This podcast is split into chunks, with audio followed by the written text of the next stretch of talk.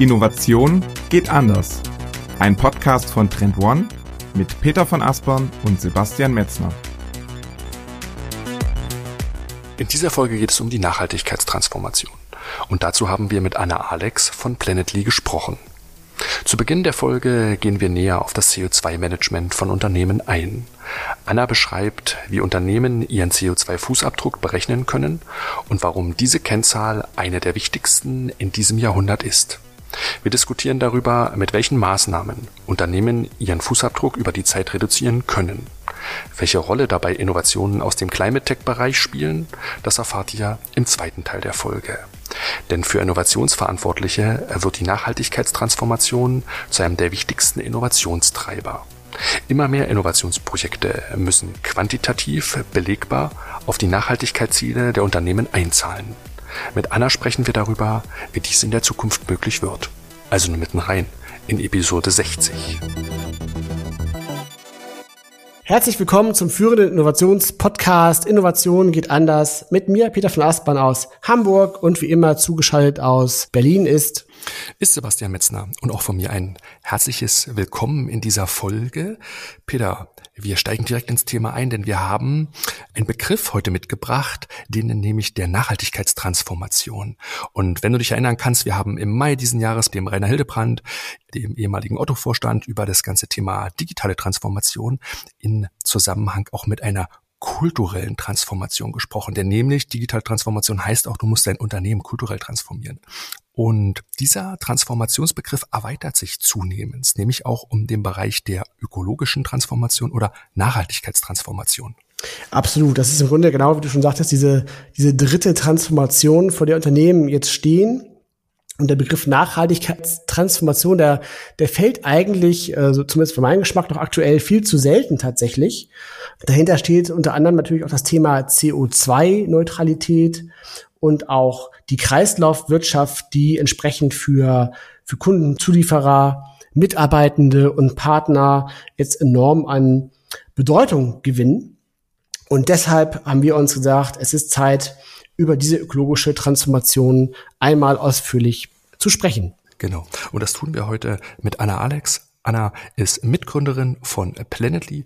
Hallo Anna, schön dich heute hier im Podcast zu haben. Hallo und danke für die Einladung. Du hast Planetly gegründet. Und was Planetly genau macht, darüber sprechen wir gleich noch so ein bisschen tiefer im Detail. Und ich würde sagen, wir starten aber vorher nochmal mit einem ganz kurzen Schwenk zu deinem Lebenslauf, denn du hast ja neben Planetly noch andere spannende Dinge in deiner Vita zu stehen. Unter anderem ja auch Trend One, wie wir im Vorgespräch festgestellt hatten. Ja, das stimmt. Ähm, ich habe damals ein Praktikum bei euch gemacht. Das ist mir ähm, aber auch äh, erst aufgefallen, als wir dann das Vorgespräch geführt haben. Aber damals, äh, das war sozusagen mein Einstieg, vielleicht, wenn man so will, in die ganze Businesswelt. Hm. Du kannst gerne noch mal so ein bisschen aus deiner Vita herleiten, was zum Schluss dazu geführt hat, dass du zu Planetly gekommen bist. Du hast ja eine Vielzahl von Stationen und auch sicherlich interessanten Erkenntnissen zwischendurch generiert, die dich schlussendlich ja jetzt zu Planetly geführt haben. Ja, das stimmt. Also ich bin ähm, relativ früh in die ganze Startup-Szene eingetaucht, nämlich genau direkt nach meinem Studium, das war 2008 ähm, zu Ende. Und damals existierte die Startup-Szene ja noch gar nicht so, wie sie jetzt heute existiert und war längst nicht so professionell, wie sie jetzt heute ist. Und zwar für die allermeisten eigentlich überhaupt gar kein Begriff. So Startups, was, was machen die denn? Ist das nicht irgendwie total unseriös? Ne? Was, was, was macht ihr denn da so in Berlin? Und die meisten meiner Kommilitonen damals sind irgendwie in großen Beratungen gegangen und für mich war relativ früh klar, dass ich, dass das nicht mein Weg ist, dass ich nicht ähm, äh, Teil eines großen Konzerns sein möchte, sondern dass ich das sehr genossen habe, Dinge zu bauen und eigentlich auf einer grünen Wiese etwas zu bauen, ähm, und mir wirklich selber die Hände dreckig zu machen und sozusagen von dieser Stunde Null an irgendwie da Unternehmen, Kulturen, Teams äh, aufzubauen und damit meine Ideen so zum Leben zu erwecken. Und so äh, landete ich dann relativ früh bei Rocket Internet, als das damals irgendwie noch 20 Leute waren, so die Anfänge der Startup-Szene, Samba-Brüder etc. Und habe dann in den Jahren natürlich unglaublich viel gelernt. Das war ein bisschen wie so eine Ausbildung oder so ein Startup-MBA, sagen wir immer. Ne? Also irgendwie drei verschiedene Unternehmen mit hochgezogen, teilweise auch wieder zugemacht, teilweise groß gemacht. Eins von den Unternehmen war zum Beispiel Zalando Ähm, als ich dort gearbeitet habe, waren da 150 Mitarbeitende.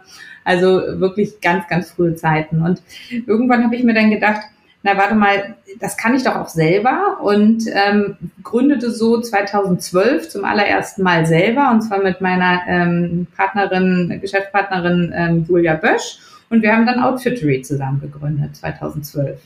Und Julia und ich haben dann Outfittery, also Outfitboxen für Männer und seit einigen Monaten jetzt auch für Frauen, will hier nicht unerwähnt. Ah, okay. Genau.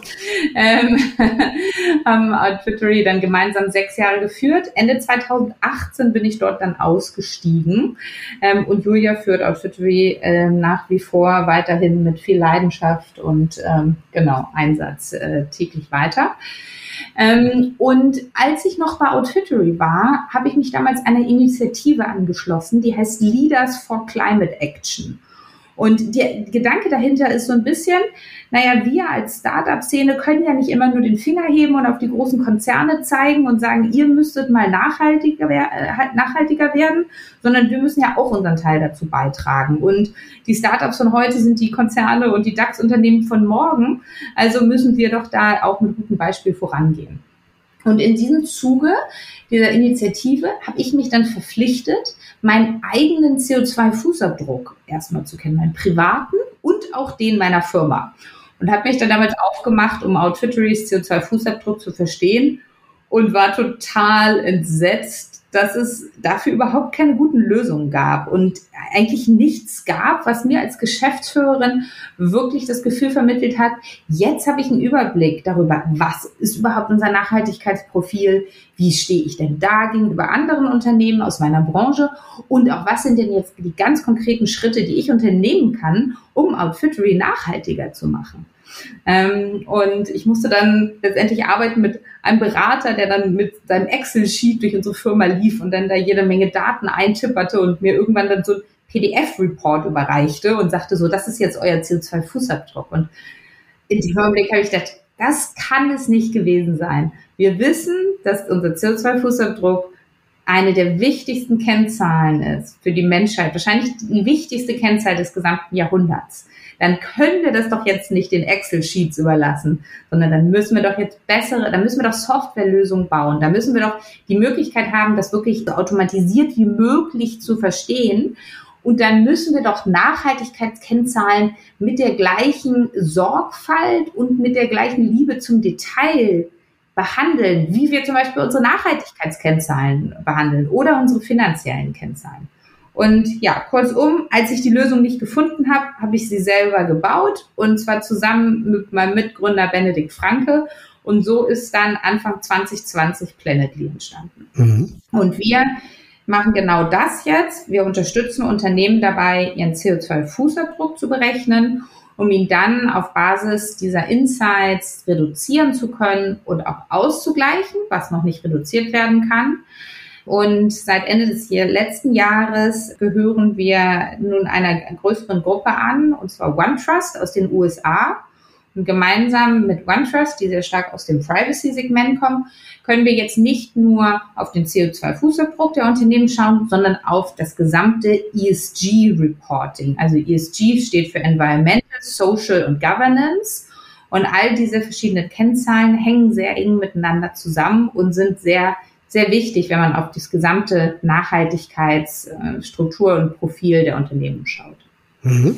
Das haben wir eben, du hast eben eigentlich schon so indirekt so ein paar Aspekte gestriffen, ähm, unter anderem auch den Purpose sozusagen deiner Unternehmung oder deiner Gründung, worauf ich auch gleich gerne noch mal zu sprechen kommen würde.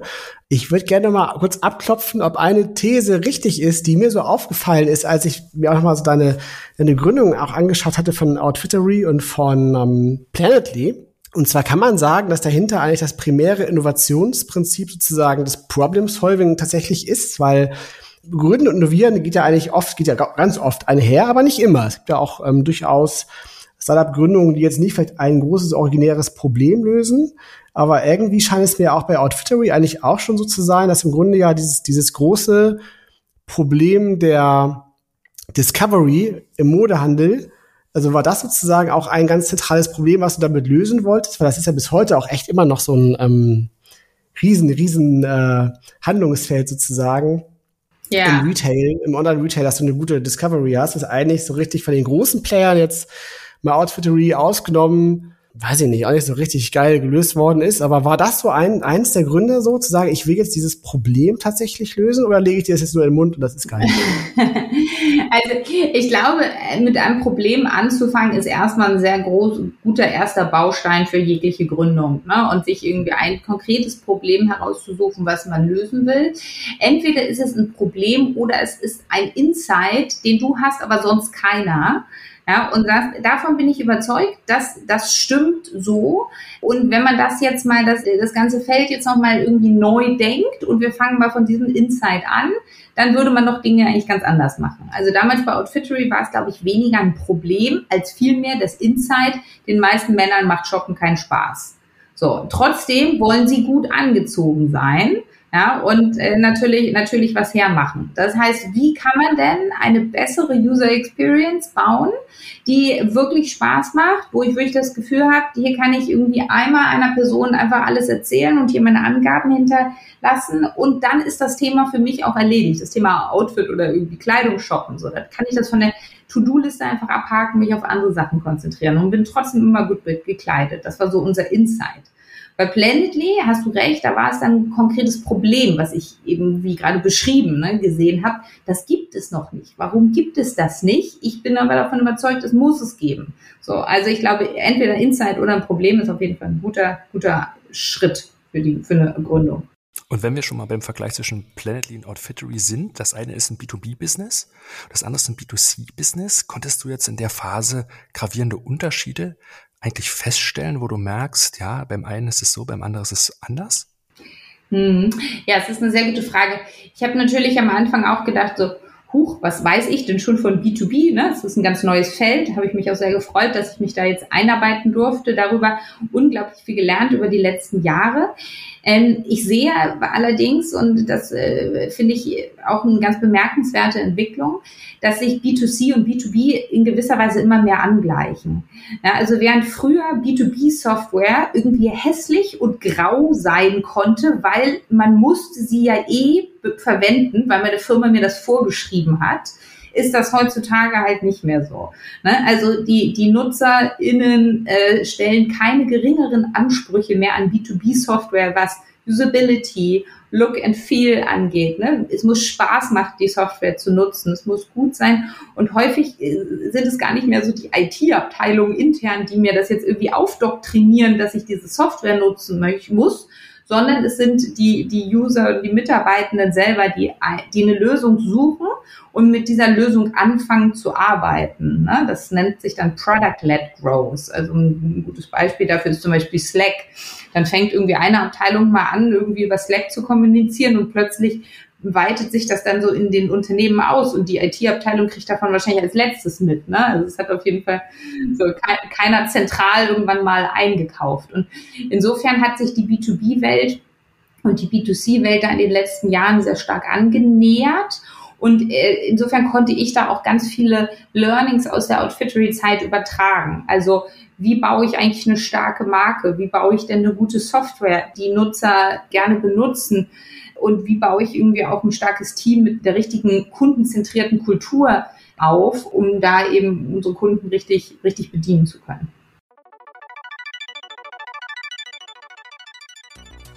Und an dieser Stelle ein ganz kurzer Hinweis auf unser neues White Paper zum Trend- und Innovationsmanagement. Im White Paper sind wir nämlich der Frage nachgegangen, wie Unternehmen das systematische Trendmanagement einführen und ihre Innovationsprozesse professionalisieren können. Über 85 Interviews haben wir dazu mit Innovationsbeauftragten aus der Dachregion durchgeführt und die Top-Herausforderungen herausgearbeitet. Eine der häufigsten Probleme war die Unklarheit der Entscheider, welche Prozesse und Strukturen zum Aufbau von Innovationsfähigkeit wirklich notwendig sind. Das White Paper zeigt euch dazu, wo und wie im Unternehmen Innovationen verortet sein sollten. Anhand der fünf Phasen erfahrt ihr, wie ihr Schritt für Schritt das systematische Trendmanagement einführt und wirkungsvoll mit den Prozessen im Innovationsmanagement auch verknüpft. Auf trendone.com slash whitepaper könnt ihr euch euer Exemplar kostenlos herunterladen. Den Link findet ihr auch hier unten in den Show Notes und nun wieder zurück in den Podcast. Und jetzt hatten wir eben auch schon, ähm, oder hatte ich eben schon angekündigt, ne, den Aspekt Purpose so ein bisschen gestriffen, weil das ja auch ein starkes Gründungsmotiv hinter Planetly sicherlich ist, weil du hast ja eben auch schon erzählt von Leaders for Climate Action, wo du das Thema ja auch schon selbst angestriffen äh, hattest. Und du hattest mal, ich habe es irgendwo mal ähm, aufgeschnappt, dass du mal so schön formuliert hattest, dass im Grunde Purpose mal Skalierung gleich Impact ist. Ja, Und fast. dahinter steht ja auch so ein bisschen, ja, also genau, ähm, äh, nee, sag mal, ja, fast. Warum? Was, was genau, falsch? ich sage immer Impact. Impact ist ja. das Ergebnis aus Purpose und Scale, also Skalierung. Ah, umgekehrt, ja. Umgekehrt, genau. genau. Aber die Gleichung, genau, die Gleichung stimmt immerhin. Aber dahinter steckt ja im Grunde auch so implizit dann die Aussage, so ein guter Purpose allein reicht ja halt auch nicht, sondern Skalierung ist schon da ein ganz wichtiger Faktor, wenn man wirklich was bewirken will. Ja, ganz genau. Das ist genau das, was dahinter steckt. Ähm, und das ist eine sehr interessante, glaube ich, Entwicklung auch der letzten, also recht kürzlich, der letzten zwei Jahre. Ne? Also einige Leute, als wir Planetly gegründet haben, gesagt haben, wir wollen was fürs Klima tun, haben uns damals noch gesagt, na, dann müsst ihr ja eine Non-Profit-Organisation gründen. Dann haben wir gesagt, nein, nein, nein das müssen wir gerade nicht, sondern wir glauben, dass wenn ein Unternehmen einen starken Purpose hat und das verbindet mit einem starken Geschäftsmodell, dann kann es viel, viel erfolgreicher sein als äh, jeweils das ein oder andere Standalone. Also du kannst den besten Purpose der ganzen Welt haben. Wenn du ihn nicht skalieren kannst, dann hast du damit auch keinen Impact. Und gleichzeitig kannst du natürlich als Unternehmen ein riesengroßes Scale haben. Wenn du aber keinen starken gesellschaftlichen Purpose hast oder für die Gesellschaft oder den Planeten, dann hast du damit auch keinen Impact.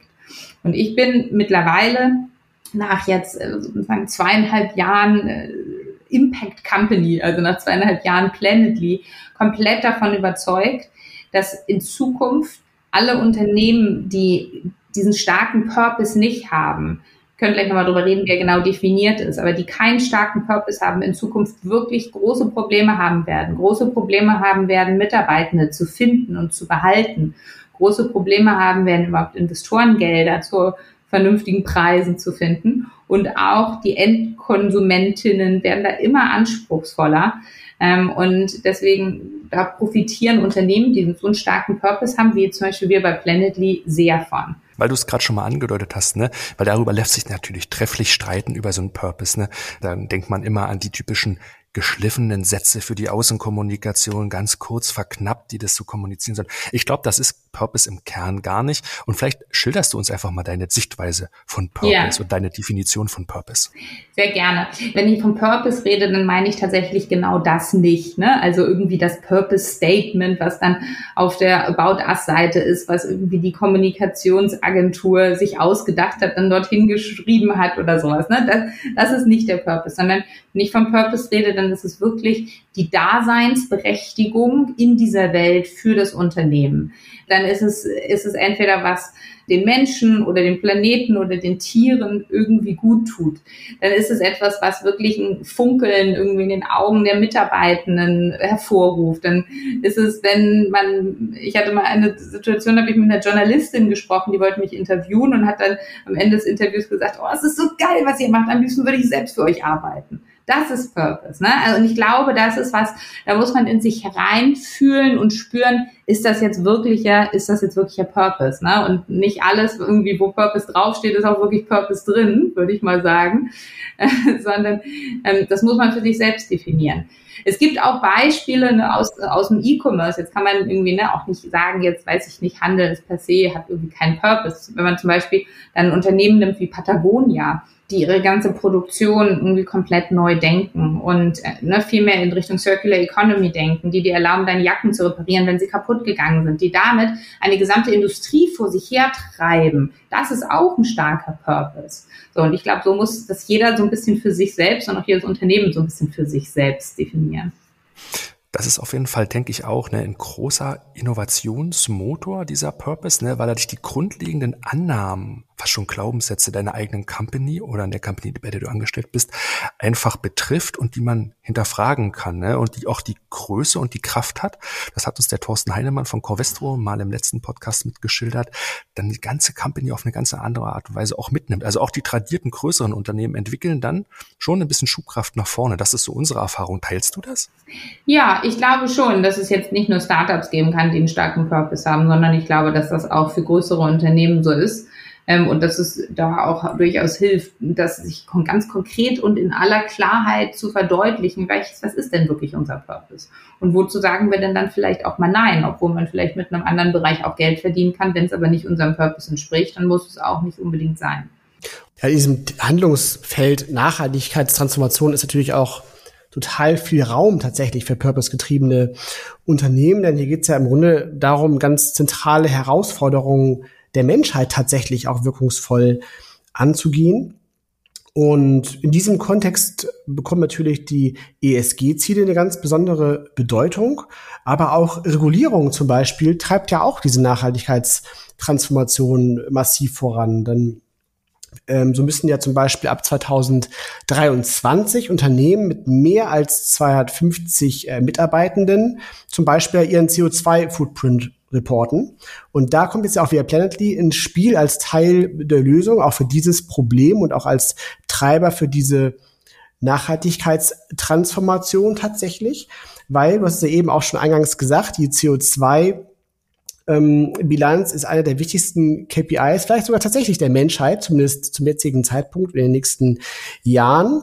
Und das ist, glaube ich, auch ein ganz guter Aufhänger, um nochmal so ein bisschen besser zu beschreiben, wie Planetly hier eigentlich ganz konkret vorgeht, weil wie baut ihr denn eigentlich auch diese CO2-Dashboards auf? Weil das, das klingt vielleicht auf den ersten Blick fast schon banal. Ja, okay, dann schreiben wir mal auf, wie ist denn die CO2-Bilanz ähm, meines Unternehmens? Aber man merkt eigentlich schon, wenn man sich ein bisschen mit, damit beschäftigt, das ist ja irre komplex, weil ja total viel dranhängt, wenn ich jetzt auch Richtung Zulieferer, Wertschöpfungskette und so weiter mal so einen Schritt weiter denke schon, da wird es schon eigentlich gleich irre komplex. Ähm, also wie genau, wie genau macht ihr das? Wie schafft ihr es, solche CO2-Dashboards für Unternehmen, also als Beispiel aufzubauen? Genau, also wie du gerade schon sagtest, es müssen jede Menge verschiedene Daten da reinfließen, damit du einen holistischen Blick auf deinen CO2-Fußabdruck wirklich werfen kannst. Da fließen zum Beispiel rein, wie kommen deine Mitarbeitenden zur Arbeit? Also fahren die mit dem Auto oder fahren die mit anderen Sachen? Da fließen rein, hast du eigentlich digitale Produkte, auf was für Servern liegen die? Wie viel CO2-Emissionen werden da generiert? aber natürlich auch meine Zulieferer. Wenn ich ein produzierendes Unternehmen bin, natürlich ganz stark auch die Produktion. Wo wird da welche Energie verwendet? Da fließen aber auch wiederum Daten aus der, aus der Finanzbuchhaltung mit rein, weil du meistens nicht von all deinen Zulieferern konkret den, ja, bis auf, auf CO2 Äquivalent Gramm genau den CO2-Fußabdruck wiederum selber weiß, kann, arbeitet man da teilweise auch mit Proxys. Und das Ganze ist sehr stark ähm, standardbasiert. Also das heißt, es gibt genau wie in der Finanzbuchhaltung gibt es einen Berechnungsstandard. Und der wichtigste Berechnungsstandard im Carbon Accounting heißt Greenhouse Gas Protocol Standard. Und der unterteilt deine Emissionen in Scope 1 und Scope 2 und Scope 3. Das haben vielleicht die meisten schon mal gehört. Und das bedeutet sozusagen Scope 1 sind meine direkten Emissionen. Das heißt, als Unternehmen, was blase ich eigentlich direkt in die Luft? Wenn ich zum Beispiel Benziner als Firmenfahrzeuge habe, dann sind die im Scope 1 drin. Oder wenn ich die Lufthansa bin, dann sind meine Flugzeuge auch im Scope 1 drin, ne? weil die hinten ja was ausstoßen. Dann ist der Scope 2 ist jetzt alle Energie, die du verwendest, um deinen Betrieb aufrechtzuerhalten. Ähm, und dafür werden da vorne dann im Kohlekraftwerk im schlimmsten Fall eben Emissionen in die Luft geblasen, weil ihr da das Licht angemacht habt. So, und Scope 3 sind dann die indirekten Emissionen. Das heißt, alle Dienstleistungen und Produkte, die ihr verwendet, um euer Geschäft betreiben zu können, sind dann im Scope 3. Zum Beispiel die Laptops, auf die ihr gerade schaut, oder ähm, äh, ja, solche Sachen. Wahrscheinlich die Äpfel, die bei euch in der Küche stehen. Ne? So, die sind eure indirekten Emissionen. Und in diesen indirekten Emissionen liegen häufig, es kommt auf Unternehmen und Branchen drauf an, aber liegen häufig 80 bis 90 Prozent der gesamten Emissionen. Die sind gar nicht bei euch direkt, sondern die sind indirekt bei den Zulieferern, in den Lieferketten etc. Deswegen redet man immer so ein bisschen von einem CO2-Eisberg. Ne? Also das, was ihr da nur seht, ist sozusagen die Spitze des Eisbergs. Und man muss auf jeden Fall tiefer schauen und auch seine gesamten Partner und Lieferketten damit bedenken. Und das ist genau das, was gerade stattfindet. Dadurch, dass jetzt auch in Zukunft diese Regulierungen ausgerollt werden, werden eigentlich alle Unternehmen dazu gebracht, ihren CO2-Fußabdruck tatsächlich zu wissen und zu reporten. Es gibt schon viele Ausschreibungen, an denen die Unternehmen gar nicht mehr teilnehmen dürfen, wenn sie nicht ihren CO2-Fußabdruck mit angeben können in der Ausschreibung weil eben der CO2-Fußabdruck eines, eines Zuliefererunternehmens gehört auch zu dem CO2-Fußabdruck von dem Unternehmen selber. Also ne, sagen wir mal, BMW hat tausende von Zulieferern und wie gut und nachhaltig diese Zulieferer sind, gehört am Ende des Tages dann auch zu BMWs Fußabdruck. Und ich finde dieses Eisbergmodell, was du gerade geschildert hast, sehr, sehr anschaulich. Du musst uns noch mal ganz genau erklären, wie ihr das dann technisch dann löst. Das heißt, ihr schließt die vorhandenen Datenbanken der Unternehmen an euer System an. Das ist sicherlich schon herausfordernd, aber ich stelle mir gerade, bei vielen Unternehmen gibt es ja auch noch Papier- und Leitsordner im Schrank.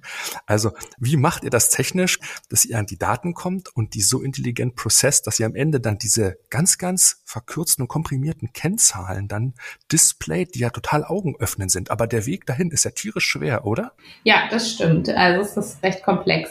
Wir, es gibt immer verschiedene Möglichkeiten, uns die Daten zu übermitteln. Wo es möglich ist, arbeiten wir direkt mit Schnittstellen. Wir haben zum Beispiel eine Schnittstelle zum, zu Personalmanagementsystem, wo wir uns dann direkt die Daten rausziehen können. Oder wir arbeiten ähm, ja mit irgendwie Dativ äh, Reports, äh, mit solchen Sachen. Also wir machen es für die Unternehmen so einfach wie möglich. Es kommt ein bisschen darauf an, was die verschiedenen Systeme sind. Was wir da sehr stark sehen, ist, je weiter das Unternehmen in der Digitalisierung ist und digitalisiert ist, desto einfacher ist dann auch äh, den, den Nachhaltigkeitsbericht zu erstellen. Und ähm, diese ganzen Daten, die dann dort zusammenkommen, rechnen wir dann um in CO2-Äquivalente.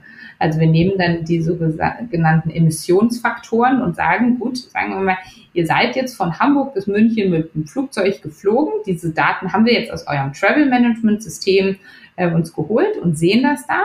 Was bedeutet denn das denn jetzt in, in CO2 eigentlich umgerechnet? Da kommt es dann drauf an, seid ihr in der Business Class geflogen oder seid ihr mit der Economy Class geflogen, mit welchem Flugzeug seid ihr geflogen? Und all das machen wir im Hintergrund. Und genau wie du sagst, rechnen wir das dann um sozusagen in CO2-Äquivalente und zeigen dir das dann in deinem Dashboard, äh, was sind deine CO2-Emissionen in den Reisetätigkeiten aller deiner Mitarbeiter. Ähm, und auf die Art und Weise hast du dann so einen Gesamtfußabdruck, der ist dann unterteilt in Scope 1, 2 und 3. Da kannst du dann immer tiefer reingehen und sagen, okay, jetzt gucke ich mir mal ganz spezifisch die Reisen an oder ich gucke mir ganz spezifisch mal unsere Firmen-Events an oder ich gucke mir ganz spezifisch irgendwie die Emissionen an, die ich in meinen digitalen Produkten für Server und Co. verursache. Und damit kann, das hilft dann als Entscheidungsgrundlage, um damit dann einen Fahrplan zu machen, wie kann ich denn diese Emissionen jetzt reduzieren? Und da gilt sozusagen das Credo, was wir nicht messen können, können wir nicht managen. Und das ist in dem Nachhaltigkeitsbereich genauso wie in jeglichem anderen Businessbereich. Wenn wir, wenn wir im Blindflug unterwegs sind, die Sachen nicht, nicht, nicht wirklich messen können, dann können wir sie auch nicht managen. Und deswegen haben wir bei Planetly erstmal so ein großes Augenmerk darauf gelegt, die ganzen Sachen wirklich messbar, anfassbar, trackbar zu machen, so dass dann die Unternehmen daran ihre Strategien ausrichten können. Und was wir zum Beispiel in immer mehr Unternehmen auch sehen, ist, dass die Boni-Auszahlung der Mitarbeitenden dann in Zukunft an die CO2-Ziele geknüpft sind. Weil ich kann sie jetzt eben messen und ich kann sie mir quartalsweise angucken und ich kann mir anschauen, bewege ich mich eigentlich als Unternehmen in die richtige Richtung. Ähm, und das sind genau das, was wir brauchen, um wirklich substanzielle Veränderungen ähm, beiführen zu können. Und ähm, diese, diese Insights aus den Daten, ne, hast du ja eben schon so angedeutet, ne, dass man eben dann Schlussfolgerungen tatsächlich auch ziehen kann. Ist da dann auch so eine Art Support dann in der Software sozusagen schon eingebaut oder sind das dann auch noch so beratende Tätigkeiten, die ihr da quasi platziert, um auch zu helfen oder aufzuzeigen, guck mal, das sind vielleicht auch deine größten Hebel, wo du am meisten äh, CO2 durch Einzelmaßnahmen einsparen kannst oder vielleicht auch sowas wie das sind auch realistische Benchmarks, wo vielleicht auch andere aus einer Branche schon hingekommen sind, um so ein Stück weit auch dann Orientierung und Handlungsempfehlungen zu geben? Ja, die Benchmarks sind natürlich immer ganz interessant. Das ist natürlich das, was alle wissen wollen. Ne? Wie stehe ich denn jetzt da gegenüber irgendwie Competitor XY? Da muss man aber auch mal sehr aufpassen, weil man da sehr leicht Äpfel und Birnen miteinander vergleicht, weil es sozusagen verschiedene Daten teilweise herangezogen werden oder die Emissionen in einer unterschiedlichen Tiefe betrachtet wurden.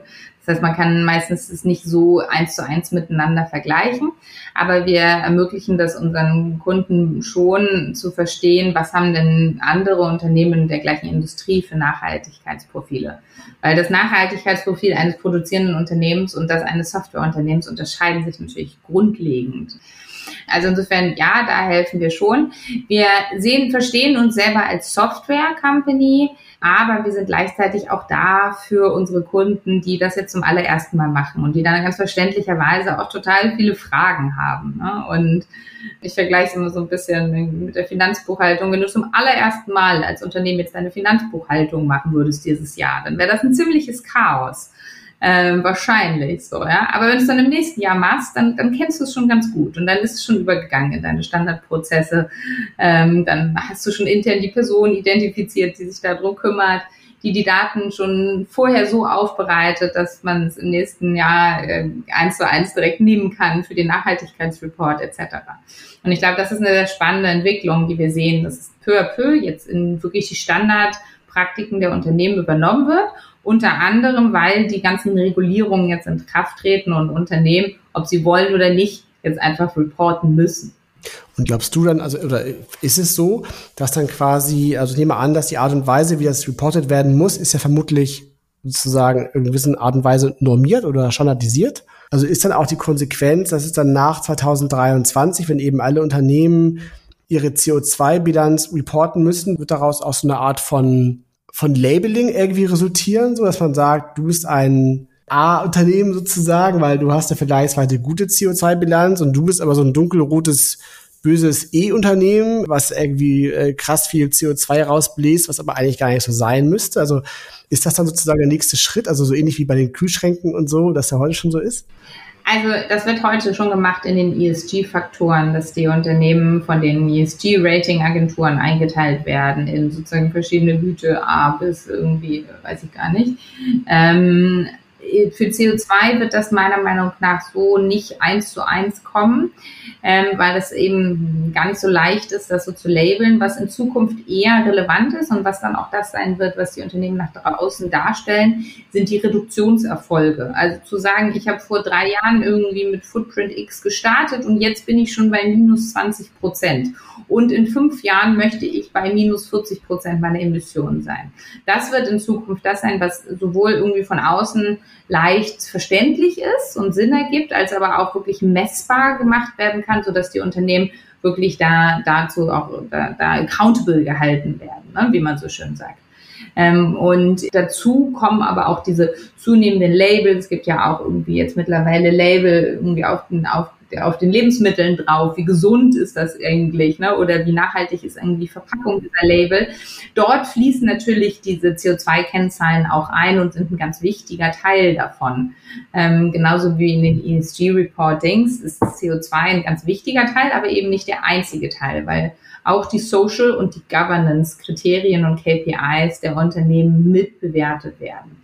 Das heißt nicht nur, was ist das Environmental und der, der, der CO2-Fußabdruck, sondern auch, wie gut werden eigentlich die Menschenrechte in meinen Lieferketten eingehalten und wie gut sind denn eigentlich meine Governance-Prozesse innerhalb meiner, meines Unternehmens.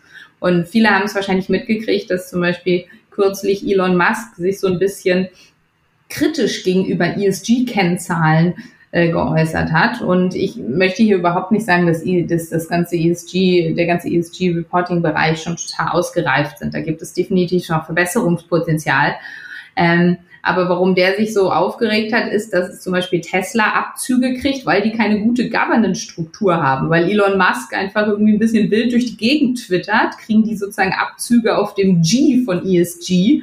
Ähm, und ähm, und das hat ihm, glaube ich, nicht so gut gefallen. Insgesamt kann man, glaube ich, schon sagen, es ist eine unglaublich spannende äh, Entwicklung, dass andere Kennzahlen als die finanziellen Kennzahlen jetzt zählen. Und zwar zählen für Investoren zählen, für Mitarbeiter und für die Konsumenten, um Unternehmen zu bewerten. Es sind nicht mehr nur das finanzielle Profil, sondern auch eben die Environmental, Social und Governance Kriterien.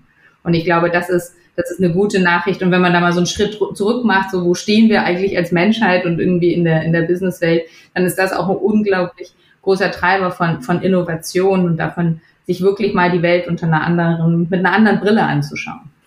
Ja, ich wollte dich gerade fragen, wer hat denn im Unternehmen diese Brille dann auf? Ist das quasi im klassischen Accounting, im Controlling fast schon aufgehangen? Weil ich, ich frage so ein Stück weit vor dem Hintergrund, dass ja die Konsequenz aus diesem Dashboards dann immer eine Handlung nach sich ziehen muss. Nämlich, wir reduzieren oder wir kompensieren. Und reduzieren heißt für mich, eigentlich muss ich als Unternehmen immer auch innovieren. Denn einfach nur verzichten auf etwas, das ist schon sicherlich eine harte Nummer für Unternehmen.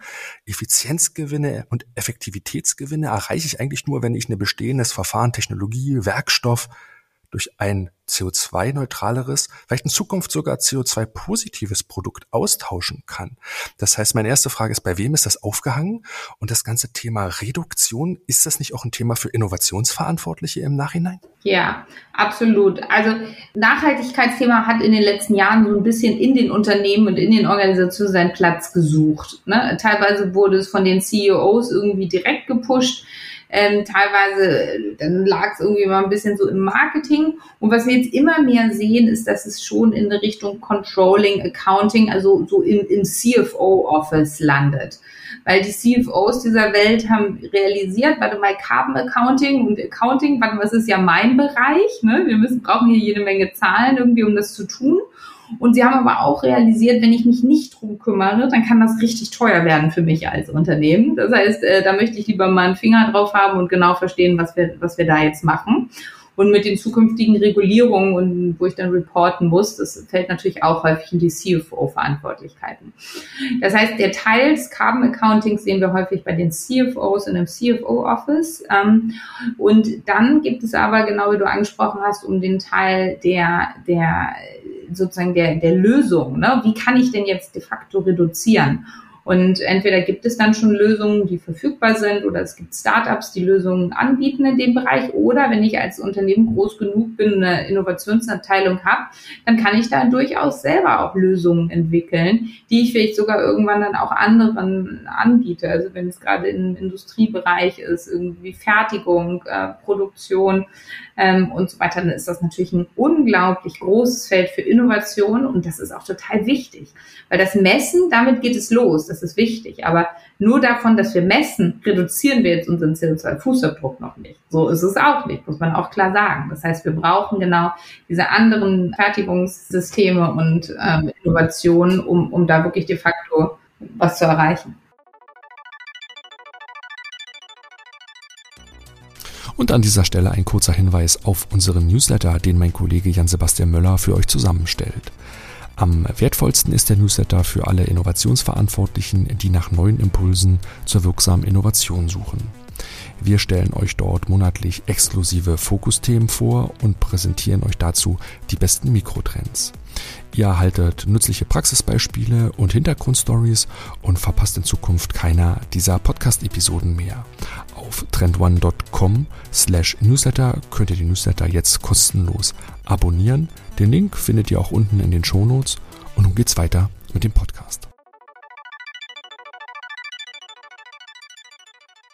Mhm. Ja, absolut. Also hier ist ja auch Climate Tech ein, ein wichtiges Stichwort.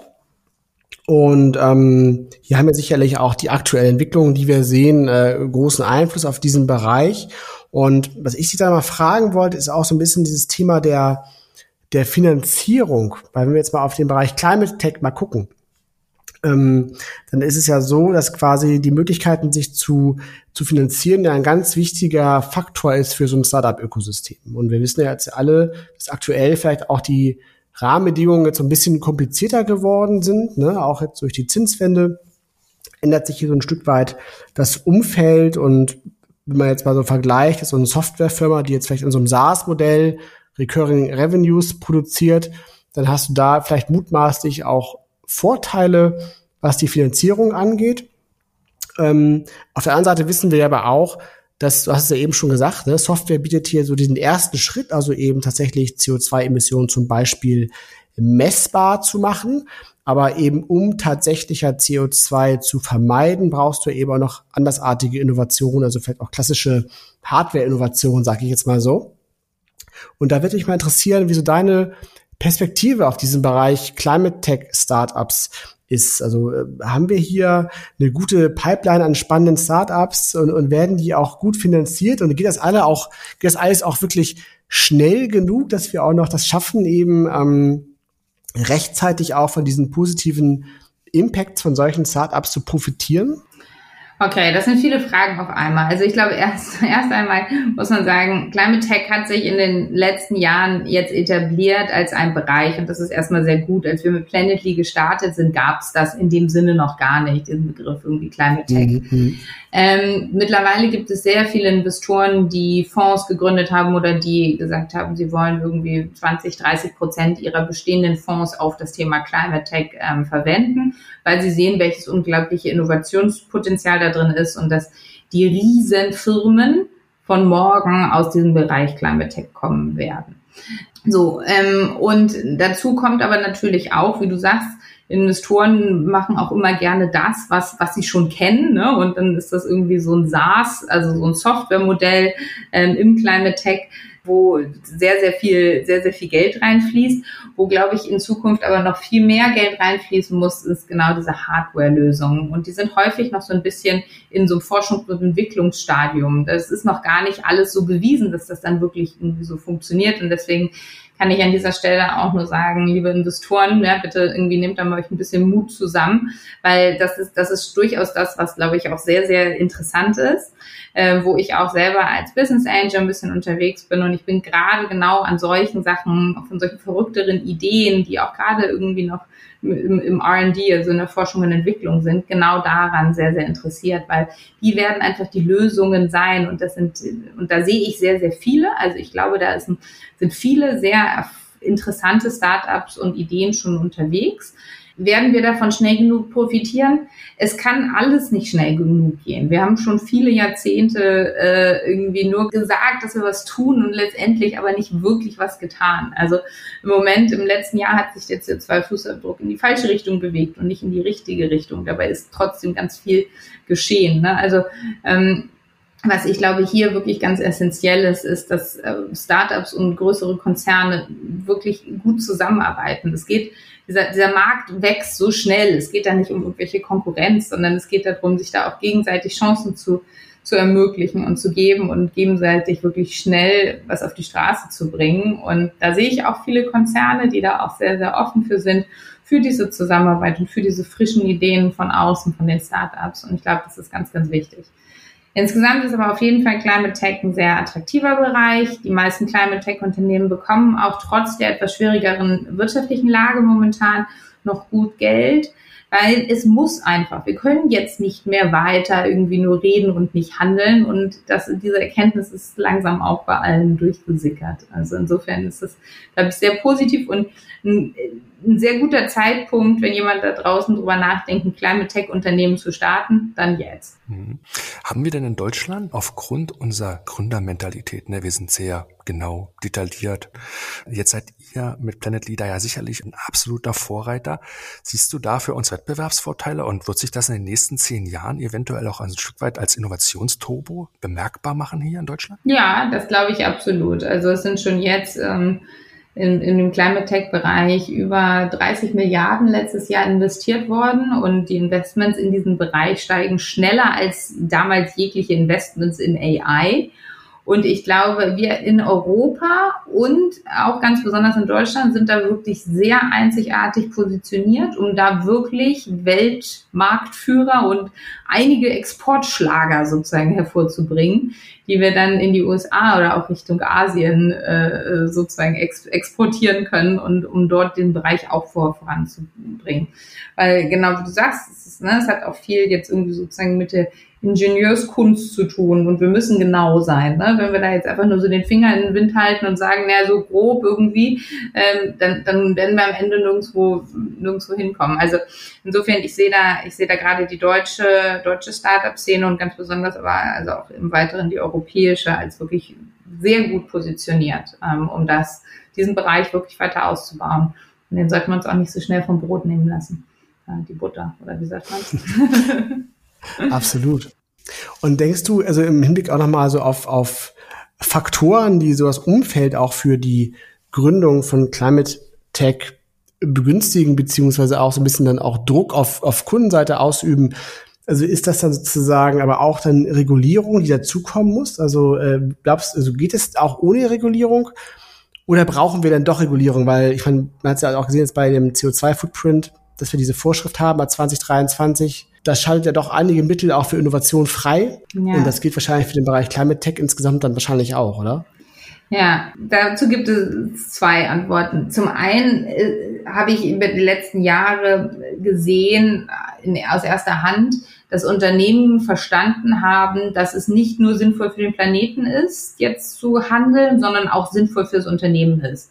Weil es für mich als Unternehmen, wie gesagt, einfacher ist, Mitarbeitende zu, für mich zu gewinnen, wenn ich eine gute Klimaschutzstrategie habe, weil immer mehr Kunden darauf achten, auf das Nachhaltigkeitsprofil und weil es auch an den Finanzmärkten bei den Investoren zunehmend zählt. 44 Prozent aller Investoren wollen divesten, also sich zurückziehen aus Investments, die nicht nachhaltig sind.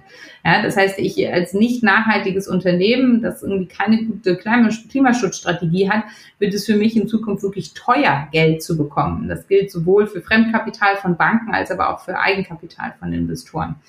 So, und das haben ganz, ganz viele CEOs, C-Level da draußen verstanden und gesehen. Und da spielen die Regulierungen erstmal eine untergeordnete Rolle. Also sind sozusagen, ne, ich, ich nenne diese Unternehmen immer gerne so ein bisschen Carbon Heroes. Die haben sich halt früh mit irgendwie auf den Weg gemacht.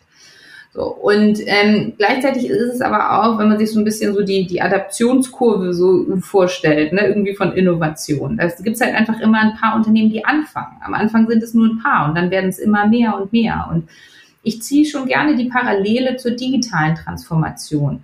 Da war es auch so. Die Unternehmen, die früher angefangen haben, die es früher gerafft haben, dass sie sich jetzt darauf konzentrieren müssen und dass sie da ordentlich was machen müssen, die haben nach, im Nachhinein dann wahnsinnig davon profitiert. Die, die es dann erst irgendwie gemacht haben, als es, als es eh schon äh, Common Sense war und als es, als sie eh mussten und sich dann eh bewegen mussten, die hatten es dann teilweise schwer. Und genauso ist es auch in der Nachhaltigkeitstransformation. Je früher du anfängst als Unternehmen, desto besser stehst du dann nachher da, desto erfahrener bist du schon damit und desto, desto weiter bist du auch und desto mehr kannst du das dann auch für dich als Unternehmen nutzen und damit wiederum wirklich als Business für den Businesserfolg nutzen. Ist es aus deiner Erfahrung für jedes Unternehmen gleich schwer, diesen Weg einzuschlagen? Oder sind große Firmen begünstigter als kleine Firmen oder umgedreht? Gibt es Branchen, die sich damit leichter tun oder gibt es Branchen, die sich damit schwerer tun? Das frage ich mich gerade, als du das geschildert mhm. hast. Hm. Also wir bei Planetly arbeiten mit eigentlich allen Branchen zusammen. Ähm, in erster Linie geht es als Unternehmen immer darum, irgendwo mal anzufangen. Ne? Also keiner ist von einem Tag auf den anderen perfekt irgendwie aufgestellt in Nachhaltigkeitssachen, sollte uns trotzdem nicht davon abhalten, jetzt mal den ersten Schritt zu machen und anzufangen und über die Jahre dann eine gute Strategie auch da drumherum zu entwickeln. Was wir natürlich gesehen haben unter Corona ist, dass die Reisebranche gerade erstmal andere Themen hatte, als sich jetzt teilweise um ihre Nachhaltigkeitskennzahlen zu kümmern, was sehr bedauerlich ist, weil Reisen und gerade Flugreisen natürlich ein ganz wichtiger Teil des CO2-Fußabdrucks sind, auch gerade wenn es irgendwie um die Geschäftsreisen geht. Aber das kommt jetzt auch langsam und äh, das nimmt jetzt auch so richtig an Fahrt auf. Was äh, sozusagen komplexere Branchen sind dann irgendwie alles, wo chemikalische Prozesse stattfinden. Da gibt es dann flüchtige Gase und äh, so weiter. Da wird es dann richtig komplex. Ähm, ich glaube nicht, dass große Unternehmen per se einen Vorteil haben gegenüber kleineren Unternehmen. Es kommt einfach darauf an, wie, wie viel Ressourcen man intern darauf auch verwendet. Natürlich ist es gut, eine Nachhaltigkeitsabteilung zu haben und äh, ein, zwei, drei, vier Fulltime-Leute, die Personen, die sich wirklich mit dem Thema beschäftigen. Das ist super und deren Leben machen wir einfacher.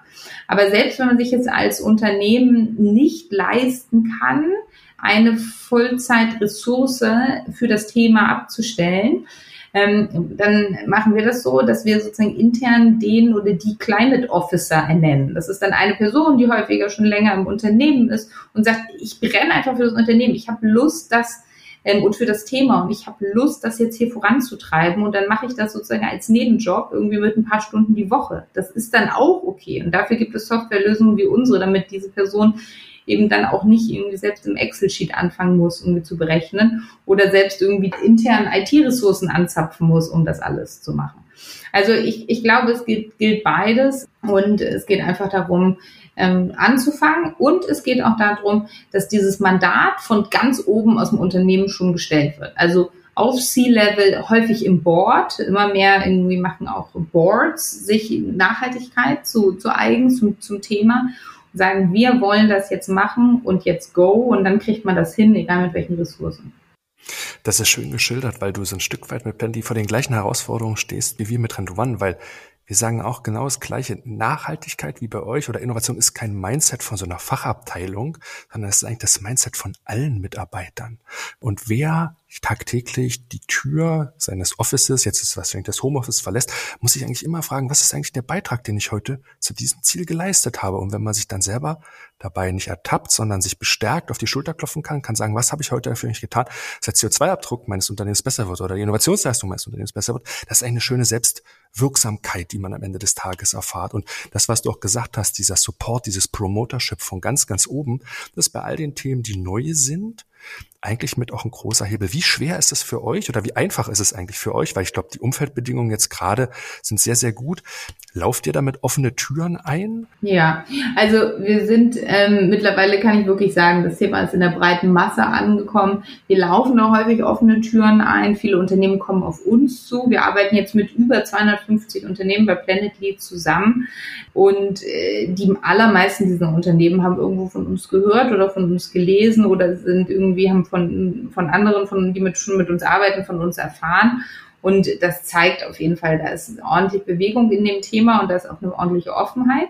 Gleichzeitig wollen die Unternehmen es natürlich auch richtig machen. Ne? Und da gibt es auch irgendwie mittlerweile einige Anbieter, die, na, die vielleicht nicht ganz so genau hingucken oder nicht ganz so genau messen und Hauptsache steht am Ende da irgendwie eine Zahl.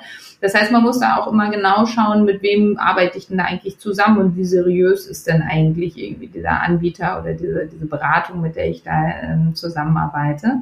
Weil letztendlich messen wir was, was man nicht sehen kann in dem Sinne. Ne? So, wir machen was greifbar und messbar, was, was du ja gar nicht, gar nicht so genau nachvollziehen kannst. Deswegen sind diese ganzen Standards, äh, auf denen wir berechnen, durchaus sehr wichtig, ähm, um da, damit da nicht so viel Schundluder betrieben wird. Ich will nochmal zurückkommen auf den, auf die Gleichung, äh, die wir ja zwischendurch einmal hatten. Also Impact ist ja gleich Purpose mal Scale. Jetzt habe ich es doch richtig gesagt. Ne? Richtig. Und ähm, das spiegelt sich ja auch in, in diesen äh, Punkten hier absolut wieder. Und du, du hast es ja eben auch gesagt, ich glaube, das auch ein ganz wichtiger Insight nochmal ist. Wir hatten das auch schon früher auch schon mal so rausgestellt, ist ja, dass eben diese Nachhaltigkeitsthemen nicht nur Kostenfaktoren für Unternehmen sind, sondern dass es eben auch hier diesen First Mover Advantage gibt und es total Sinn macht, hier als Unternehmen frühzeitig in das Thema Nachhaltigkeit einzusteigen. Und du hast es ja auch gesagt, da gibt es auch diese harten ökonomischen Faktoren, also besseren Zugang zum Arbeitsmarkt, gerade auch im Hinblick auf, auf, auf purpose-getriebene Unternehmen ganz wichtig, aber eben auch zum Kapitalmarkt, macht ja das ganze Thema auch nochmal ähm, für Unternehmen zunehmend auch wirtschaftlich relevant und ist eben nicht mehr nur dieses, dieses, dieses nice to have, weil das steckt ja eben da so schön drin, dass ein guter Purpose allein, das reicht einfach nicht. Ähm, deshalb finde ich diese Gleichung so toll und jetzt habe ich sie auch nochmal richtig äh, äh, rezitiert, hoffe ich. Ähm, von daher waren das ganz, ganz spannende Einblicke, Anna. Ähm, auch nochmal dieser, dieser Exkurs in, in, in die Climate Tech Welt fand ich auch nochmal total spannend. Also von daher ganz herzlichen Dank für diese spannenden Einblicke. Ja, sehr gerne. Wer von euch das Thema spannend fand und gerne mit Anna in Kontakt treten will, Anna, wie erreicht man dich besser? Wie kann man auf dich zugehen? Ähm, am besten über LinkedIn, ehrlicherweise. Da veröffentliche ich auch einmal die Woche immer die positivsten News der Woche rund um das Thema Klima. weil ich glaube, es geschieht schon ganz viel da draußen und wir dürfen nicht nur irgendwelche Doomsday Szenarien bauen und unter Weltuntergangsszenarien, sondern wir müssen auch teilen, was schon Tolles zu dem Thema geschieht und die teile ich dort einmal die Woche. Das sind die Friday Positive News. Also gerne mir dort folgen oder mir schreiben ähm, und genau, wenn spannend ist, melde ich mich da. Sehr gut. Dann packen wir euch den LinkedIn-Link von Anna mit in die Show Notes. Dann könnt ihr per einfachen Klick draufklicken. Peter, wir sind auf der Zielgeraden. Wir bedanken uns bei euch fürs Zuhören in dieser Folge. Wenn ihr diesen Podcast empfehlenswert fandet, dann leitet ihn gerne weiter an Freunde und Kollegen. Wir freuen uns über jede Weiterempfehlung. Wer uns gerne bewerten möchte, kann das gerne tun, nämlich bei Spotify und bei Apple. Ja, freuen uns immer sehr gerne, wenn es da fünf Sternchen gibt. Peter, die nächste Folge kommt dann schon raus am? Ja, in genau zwei Wochen. Am Donnerstag, den 4. August. Und dann geht's pünktlich zum Bundesliga-Start um das Thema Innovation im Profifußball. Und zu Gast wird sein Marion Reichel vom 1. FC Köln. Super. Habt eine schöne Zeit. Macht's gut. Bis bald. Tschüss, tschüss.